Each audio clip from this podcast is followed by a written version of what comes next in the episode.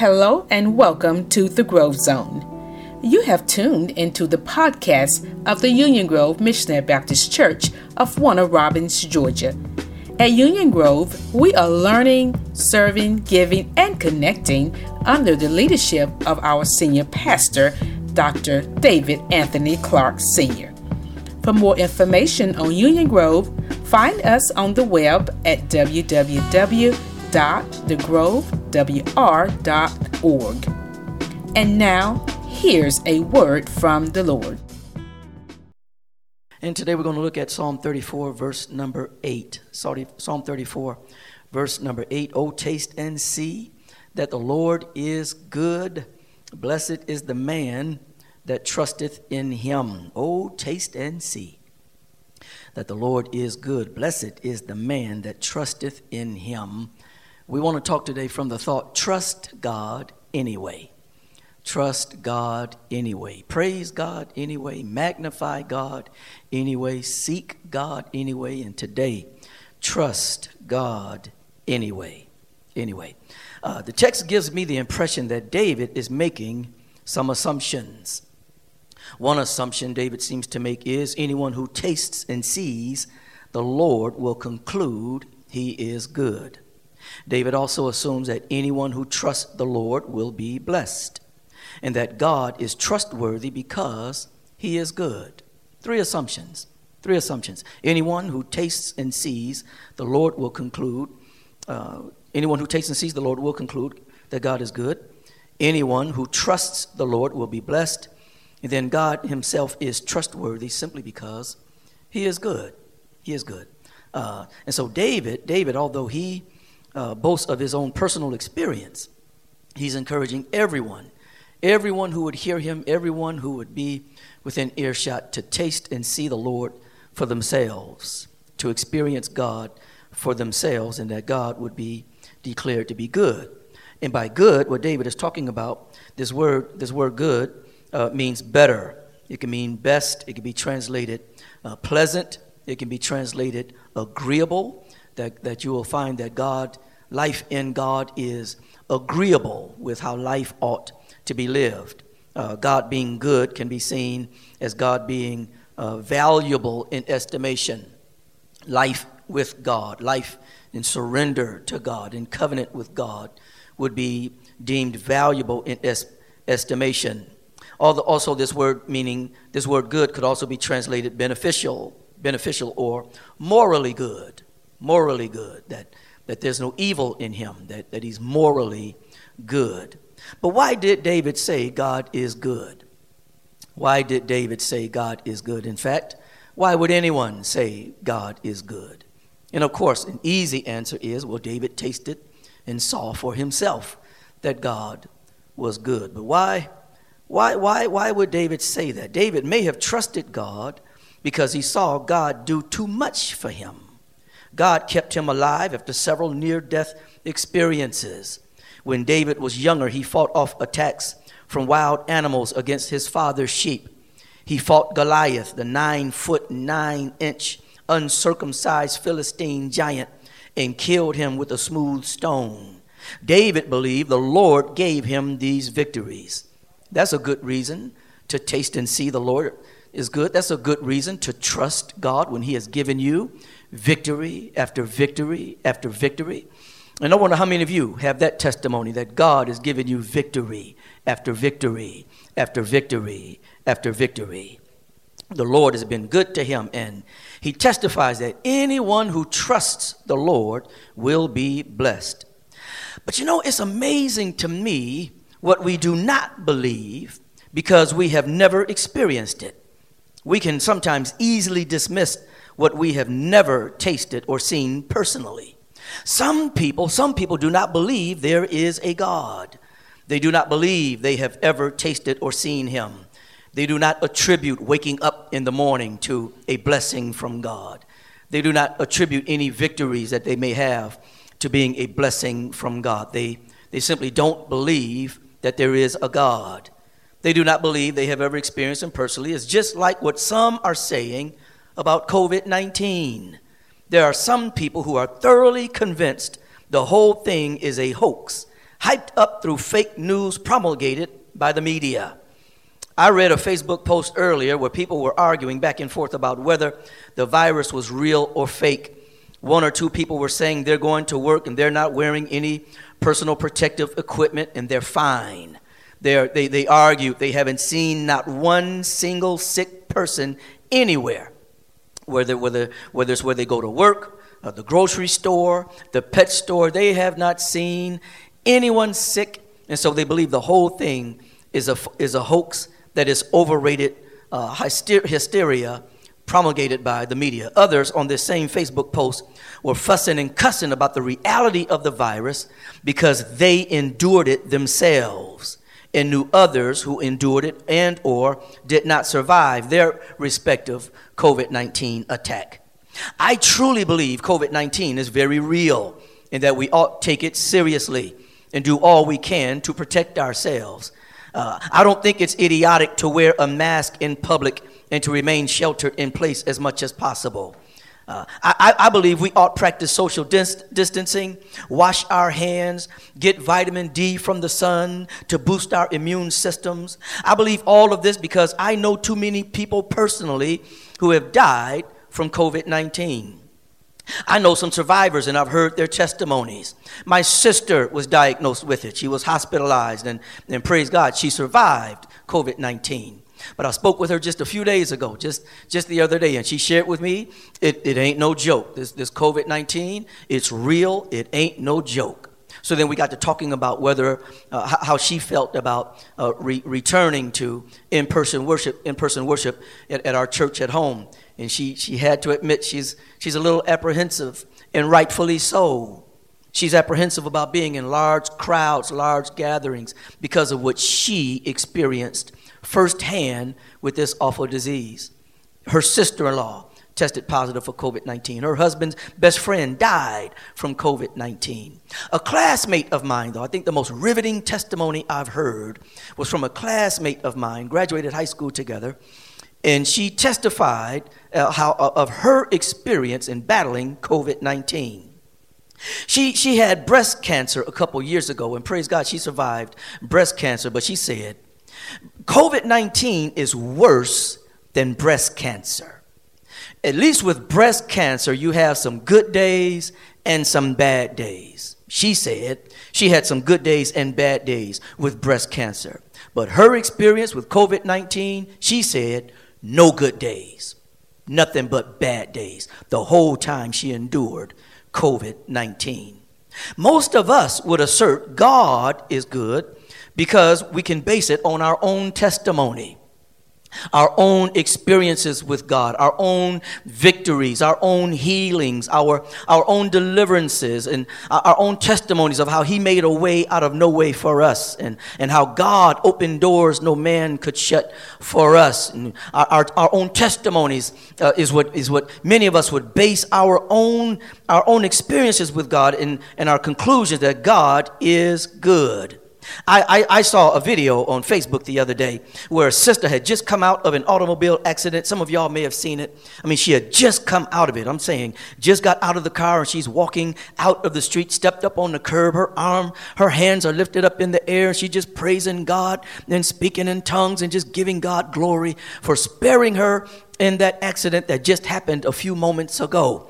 And I, I, I, don't blame her. I ain't mad at her because I, I believe also that it was, it was by the grace of God that she was spared in that automobile accident. I mean, her car was, was, was wrecked real bad, tore up. It, I'm certain it was totaled. It was flipped upside down. And I mean, it was a mess. You would look at the car and, and, and be uh, amazed that anybody could have survived that automobile accident. But the sister had her arms, her hands lifted up in the air, giving God the glory, uh, understanding that it was because of, because of the Lord that she was spared in that automobile accident. But what about when people don't walk away from accidents? What about when people don't have pretty, desirable outcomes to their situations? What about when innocent people are arrested, forced to confess to a crime they never committed? Tried, convicted, and sent to prison or even death row. What, what, is, what is to be said of God's goodness when He allows an African American woman asleep in her own bed, in her own apartment, and three police officers serve a no knock warrant and raid her home in the middle of the night and kill her while she's asleep in her own bed, and while these police officers aren't even wearing police body cameras?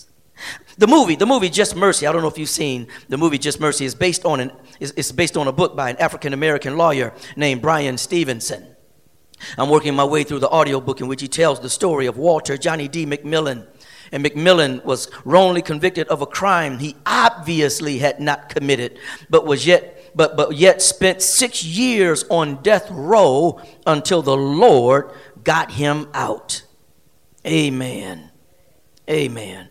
How, how could God allow something like that to happen to McMillian? Someone where it was obvious, where he had alibi after alibi, and other people could bear witness that he was nowhere near the scene of that crime when the crime was committed. But yet and still, God, God allowed him to spend six years on death row. How about there's another story in this same book that just, just, that just blew my mind, blew my mind. We praise God for McMillian's release, but, but what about George Stinney of Alcolu, South Carolina? Stinney, a Negro boy who was executed at the age of 14 years old after being falsely accused of killing two little white girls. Their actual killer made a deathbed confession many years later, but how would a good God allow a 14 year old, 5 foot 1 inch, 91 pound, 14 year old black boy be executed for a crime he did not commit. How can God be good when He allows horrible things in history like the Holocaust, slavery, apartheid, and genocide? How, how, can God be good when we consider the reality of human sex trafficking, rape, domestic violence, poverty, greed, corruption in police departments, the legal system, and all levels of government. How can black folks say God is good when you consider the atrocities of the slave trade, slavery in America, the old Jim Crow, the new Jim Crow, police brutality, discrimination in lending pra- practices, hiring practices, and even promoting practices? I'm sure you've heard the expression last one fired, uh, last one hired, first one fired. Highest, we have the highest rates of this and the highest rates of that. How, how can black folk, how can we fix our lips to even say God is good? Trust Blessed is the man who trusts in him. And isn't it strange? Isn't it strange that someone in David's situation would encourage others with the words, Oh, taste and see that the Lord is good. Blessed is the one who trusts in him. These words coming from David, a man literally running for his life. David running from King Saul, who already tried to kill David several times and now hunts David as if he were a rabbit or a squirrel or a coon or a deer, a wild boar, an elk, or even a bear. Uh, David says the Lord is good while he hides in a cave out of work homeless, not knowing if he'll ever see his wife again, and all of this after becoming a national hero who killed the giant Goliath who harassed Israel's army. How, how, how could David say the Lord is good when he helped his country and helped Saul in particular? When Saul was tormented by an evil spirit, David played his harp and Saul was delivered from the torment. David, David did so much to help Saul, and now Saul sought to kill David. And no one can stop Saul. No one can help David. David didn't do anything to deserve this treatment from Saul. David was good to Saul. Yet David encourages all of us to taste and see that the Lord is good. He exhorts you and me to, to, to try God, to experience God, and he is confident that we will conclude the Lord is good. We're blessed when we trust him. Maybe David saw God similar to that of Job. Maybe, maybe, maybe David saw God similar to that of Job. Job was attacked by the devil and lost his kids, lost much of his wealth, and was sick with sores all over his body. His skin was so irritated, he looked for relief by taking broken pieces of poverty, pottery to scrape his skin. His wife was so fed up and frustrated, so distraught and discouraged. She told Job, Why don't you just curse God and die? But Job replied to her, You talk like a foolish woman. Should we accept only good things from the hand of God and never anything bad? Isn't that a perplexing question?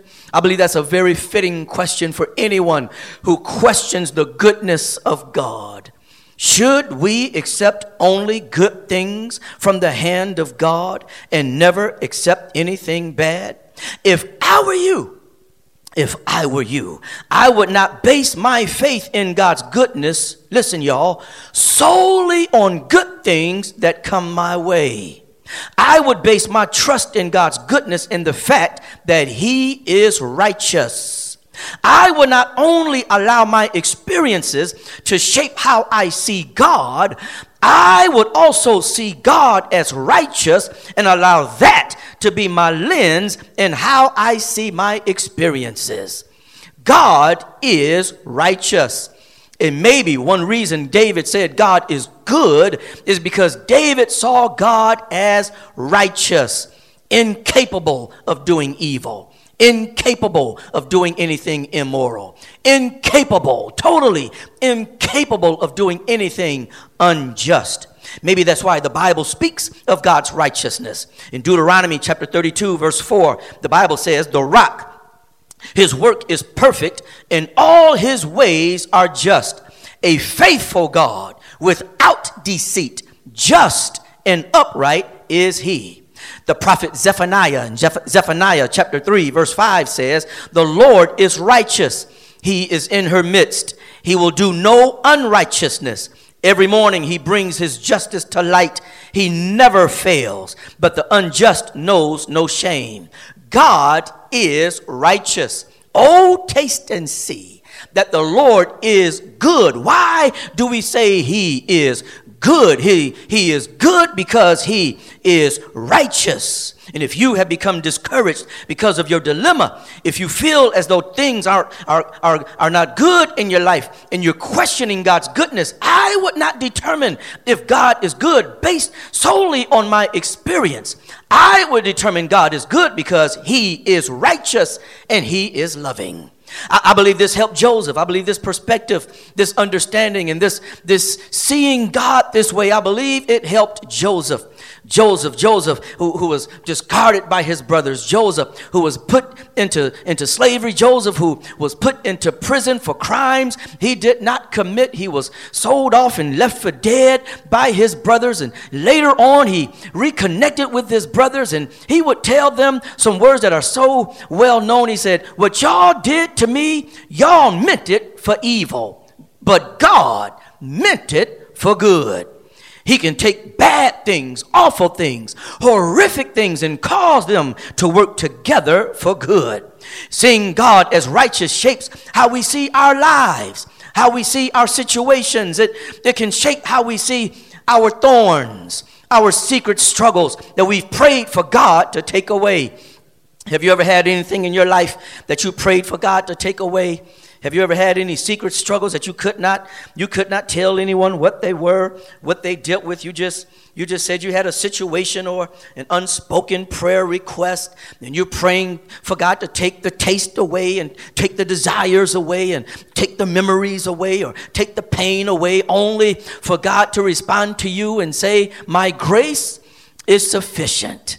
And Paul, Paul prayed that his thorn would be removed three times and received a response from Jesus My grace is sufficient.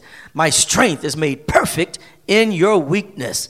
When you see God as righteous, incapable of doing wrong, incapable of doing anything evil, it can help you say the same thing when you're dealing with your thorn, that thing that you wish God would take away, that thing that you prayed and fasted for God to take away. You would declare His grace is sufficient. He is strong for me when I am weak seeing God as righteous, incapable of doing evil, only doing what is good and right helps us when we're enduring various kinds of trials. We can apply James' exhortation in the first book of first chapter of James and right in the middle of our struggles declare, I'm counting it all joy. Homeless, but I'm counting it all joy unemployed, but I'm counting it all joy. Don't know where the next meal is coming from, but I'm counting it all joy. Don't know how I'm going to get to work, but I'm counting it all joy. Don't know how we're going to get out of this situation, but in the midst of it all, I find no fault in God. I'm not blaming God. I'm not angry with God. I'm not upset with God, not shaking my fist at God.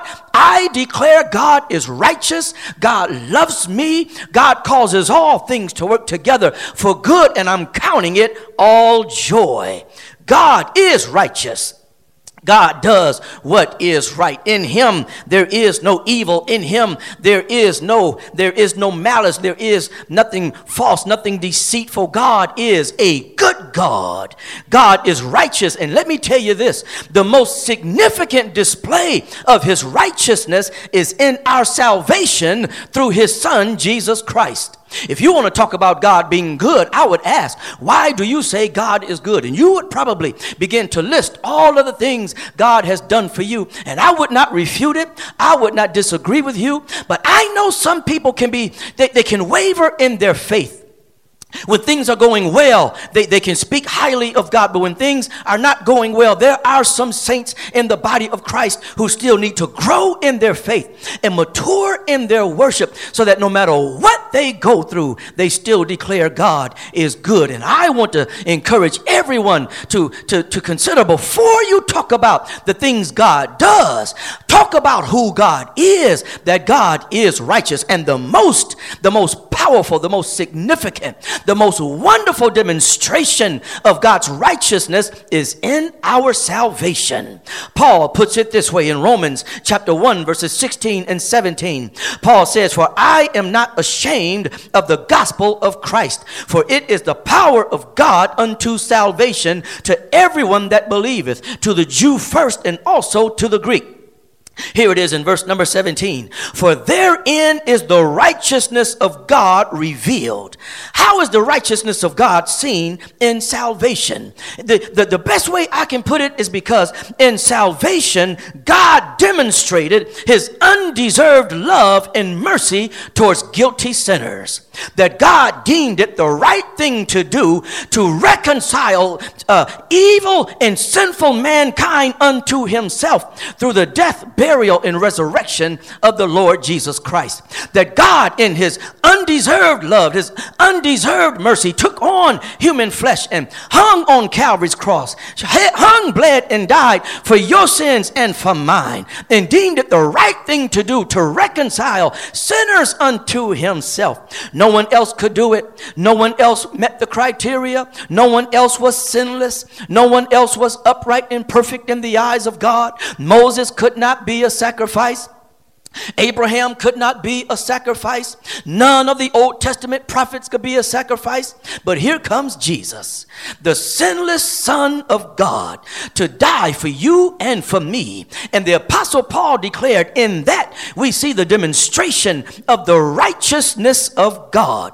It's a righteousness that's driven by undeserved love and undeserved mercy. Maybe that's why Paul also wrote in Romans chapter 5, verses 8 to 9 but God commendeth his love toward us, in that while we were yet sinners, Christ died for us. Much more then, being now, watch this, justified by his blood, we shall be saved from wrath through him. That verse is so powerful. I got to read it one more again. When we talk, when we question how can God be uh, labeled or, or, uh, or, or, described as being good when He allows such evil, horrific thing, ha- things happen to people, even bad things happen to, to innocent people. How, how could God let that happen? Let me tell you about Romans chapter 5, verses 8 and 9. But God commendeth His love toward us, and that while we were yet sinners, Christ died for us, much more than being now justified by his blood.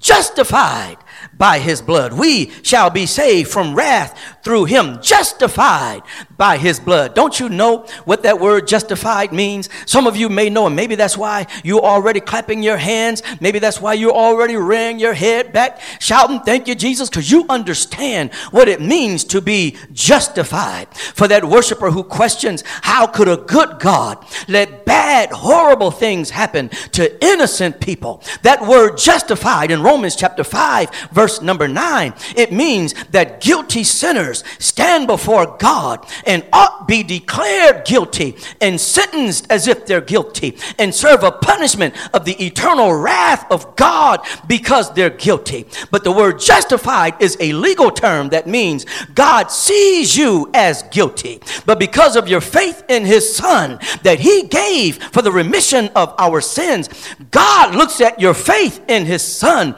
and, and releases undeserved mercy and love your way and declares you innocent.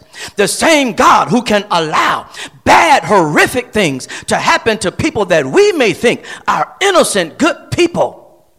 God at the same time can he, he allows great things, wonderful things like salvation to happen to people who are who are definitely guilty.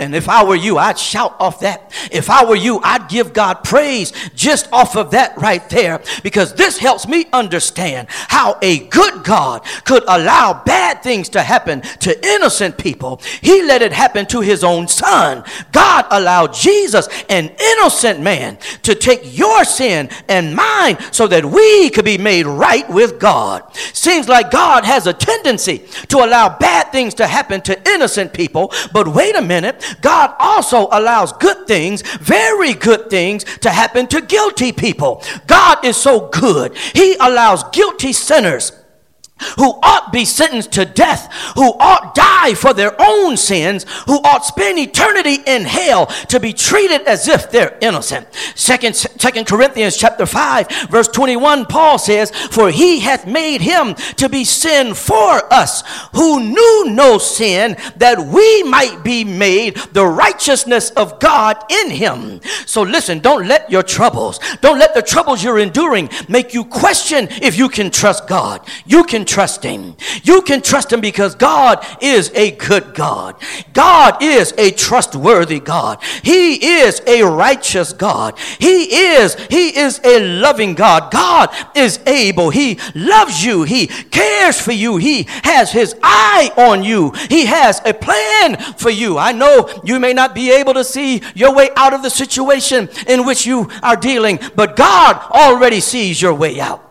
I know you may not see how you're going to make it through the situation you're facing, but God already sees how He's going to bring you out. You may be wondering why would a good God allow so many bad things to happen to you? Maybe it's because in salvation, God allows such a wonderful thing to happen to all of us who would accept His Son. And if you have not accepted Jesus as your Savior yet, I would do it today. If I were you, I would admit that I'm guilty. I am a sinner. I have never accepted Jesus as my Lord and Savior, if I were you, I would admit that I have lived my life outside of the will of God, totally disregarded the will of God. But maybe today you're being pricked in your heart. Maybe now the Spirit of God is giving you belief to believe that Jesus is the Son of God, that He died for you and was buried for you, shed blood for you, was raised from the grave for you. And then if I were you, I would confess that that Jesus Christ is Lord and you want him to be the Lord in your life. If you do that and you if you do that and if you mean it from your heart today, According to the word of God, you shall be saved. It doesn't matter how much evil you may have done, how much bad things you may have done. It doesn't matter how sinful you may feel you are. God is so good when we come to Him and accept His Son Jesus as our Lord and Savior. God washes our sins away. What? can wash away my sins? Nothing but the blood of Jesus. An innocent man died for a guilty man. An innocent man paid the price for a guilty man, for guilty mankind. And God, his righteousness is seen in how he went to such lengths to redeem us and get us to be in right standing with him. Oh, he is such a good God. And if I were you, I, I, I, would accept him in my life today and then I would trust him. I would trust him regardless as to what you're going through. Trust him. God is good and you're blessed if you trust him. David said, Oh, taste and see that the Lord is good. Blessed is the one who trusts in him. I know it's rough, but I want you to trust him. I know it doesn't seem right, but I want you to trust him. I know what you're going through may not seem fair, but I want you to trust him. And then you may ask, trust him to do what? Oh, that's a good question. I'm glad you asked. You may be asking, Pastor Clark, trust God to do what? David didn't tell us what we should trust God to do. He just said, Blessed is the one who trusts him. Oh, if I were you, I would simply trust God for whatever you may need in this situation. I would trust God for whatever it is you need and what you're going through. Matter of fact, I wouldn't even, you may not even want to take my word for it to trust God. Maybe you ought to take some, some witnesses in the scriptures, take their word for it as to why you can trust God. Uh, if you were to ask Noah, if you were to ask Noah, why should we trust God and, and trust God to do what Noah would say, listen, you can trust God to give you something to do, something that is so ridiculous, something that is so outrageous, but if you trust Him and if you do it, it can save you and your family. People may laugh at you. Noah had to build an ark, and God gave him the dimensions for which to build the ark, and He told him to take two of all the animals and put them in the ark, get enough food for all the animals, get enough food for you and your family to last you for several days, and, and the, the, I'm going to flood the earth, but you and your family shall be saved.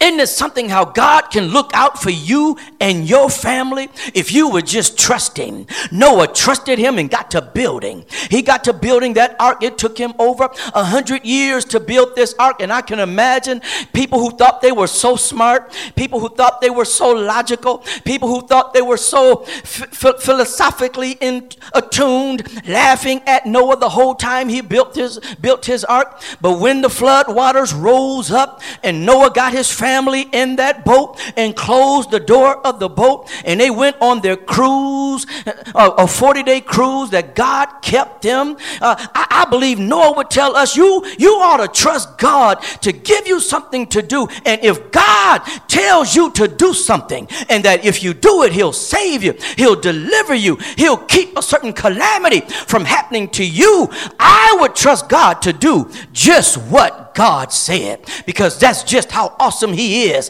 He is the type of God who will do just what He said. Oh, but maybe you don't want to take Noah's word for it. Maybe you ought to listen to Abraham's testimony. Abraham would tell you back in the day before my name was changed to Abraham, back when I was Abram, God appeared to me. God showed up in my life. I, I had my own personal experience with God. And God told me He was going to bless me with so many descendants that they couldn't even be counted. It was crazy, y'all, because I, I dared to believe God. And, and as time went on, I began to question if God was going to do what He said he would do. So my wife, Abraham, Abraham said, my wife came up with this, with this idea that maybe our maid servant uh, would, would help us out. So me and Hagar, we, we went half on a baby. And the next thing you know, God said, yeah, but I'm still going to bless you and Sarah to have a child. I'll bless Ishmael, but the child that I'm really looking to bless is going to come from you and Sarah. And Abraham will probably tell all of us that you ought to trust God to do what he said he would do, even when it looks as if time has run out. Even when it looks like it's too late for God to move on your behalf, if you taste and see, if you trust Him, if you if you experience the, the long suffering of God and God taking His time, I wonder how many of y'all are experiencing God taking His time to fulfill promises in your life. But Abraham would tell you if you wait on him, God will do just what he said he will do. Oh, but I believe if we were to ask David, if we were to ask David, David, why are you telling us to taste and see that the Lord is good? Blessed is the one who trusts in him. Why would you tell us these words? Why would you give us this exhortation while you're homeless? Why would you give us this exhortation while you're unemployed? Why would you give us this exhortation while you're being hunted like a wild dog? Why, David, would you give us this exhortation after you had become a national hero, but now you're on the run for your life. Why, David, would you, of all people, tell us to taste and see that the Lord is good? Blessed is the one who trusts in him. When you when you were good to your employer, good who was also your father-in-law, but he turned on you because of his own jealousy and his own insecurity and put you on the run for your life. David would probably tell us, well, I just trust God, but at the same time, I wonder if David would tell us that long before, uh, long before uh, Saul put me on the run, a preacher came to the house one day and told my daddy that one of his sons was going to become the next king of Israel. So all my brothers paraded before the preacher, Reverend Dr. Samuel, to be anointed to become the next king of Israel. But when Samuel held up the oil vial and, and held it over the, the heads of my brothers, and the oil would not pour out, he concluded, None of these sons of yours are the next king of Israel. But God told me, said Samuel, that one of your sons is the next king of Israel. Is there another son? And Jesse had David brought in from the field. And it was that day when David was around 15 years old that David was anointed to become the next king of Israel. When Reverend Dr. Samuel held up the oil over David's head and the oil poured out on David's head. David, from that day forward, uh, became the next king of Israel. But the Bible says that the Spirit of the Lord came upon David and rested upon him from that day forward. So as we fast forward around 10 years or so to David running from King Saul and utters the words, Oh, taste and see that the Lord is good. Blessed is the one who trusts in him. David would probably say, Yes, I'm unemployed, but I still got the oil. I'm homeless, but I still have the oil. I don't know if I'll see my wife again, but I still have the oil. Times are hard in my life right now, but I still have the oil. Is there anybody watching right now who can testify that despite all that the devil has thrown your way, that you still have the oil? you still have the anointing of the Holy Ghost on your life. Anointing to destroy yokes and an anointing to, dis- to lift heavy burdens. Is there anybody watching today who's going through hell and high water? But your testimony is God has been so good to me because I still have the oil. I can still put devils to flight.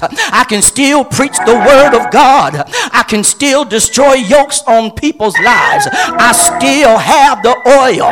And when you still have the oil, you can declare in the midst of your calamity, greater is he that's in me than he that's in the world. If I were you today, I would rejoice and give God glory if you still have the oil. You lost loved ones, but you still have the oil. Lost all kinds of wealth, but you still have the oil. People may be laughing at you, but you still have the oil.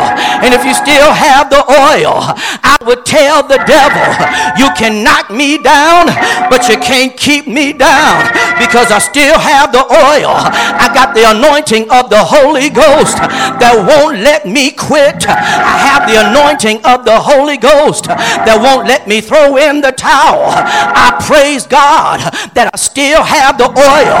David understood how valuable the oil was. That's why after he messed up with Bathsheba, he prayed for God, don't take your spirit Don't take your spirit from me.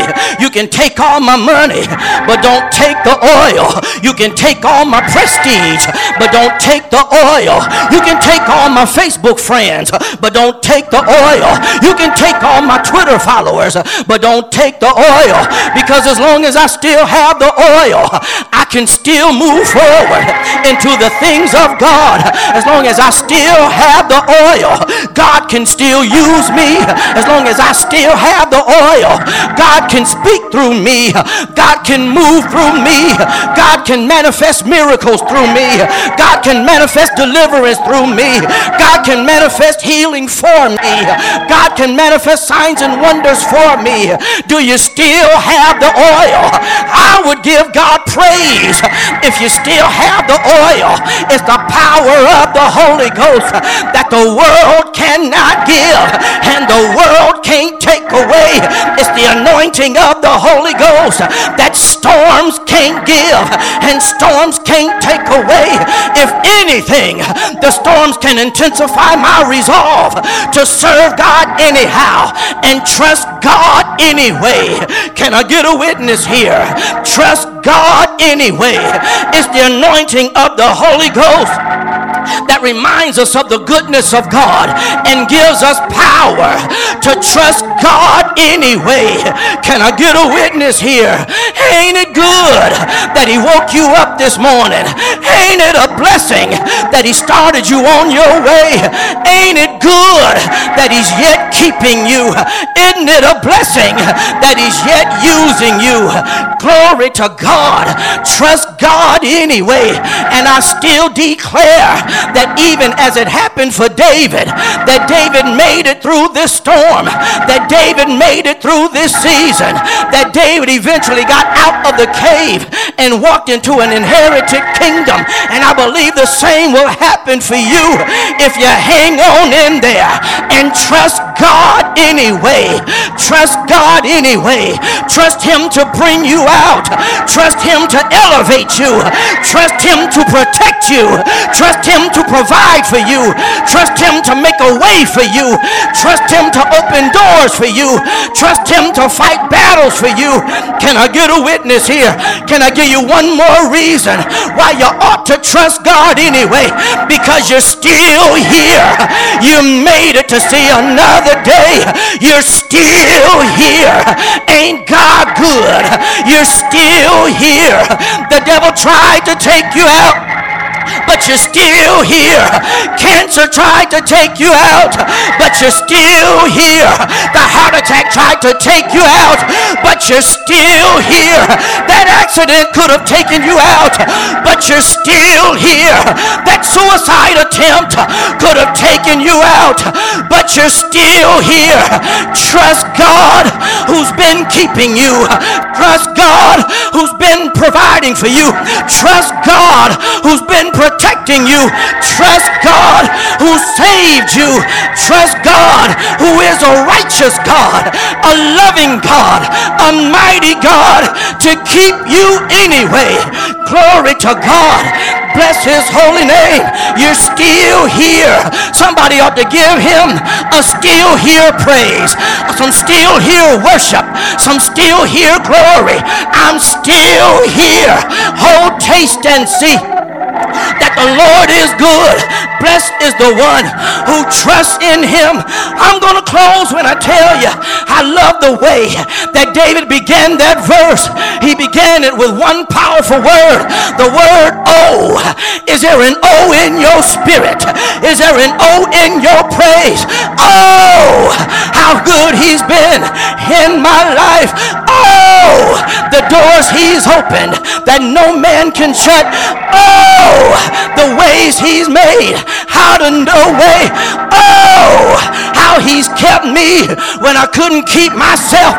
Oh, when I think about the goodness of Jesus and all he's done for me, my soul cries out. My soul cries out. Oh, oh,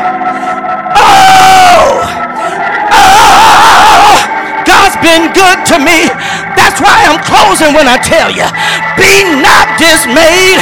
Whatever betide, God will take care of you. Can I get a witness? Yes, He will.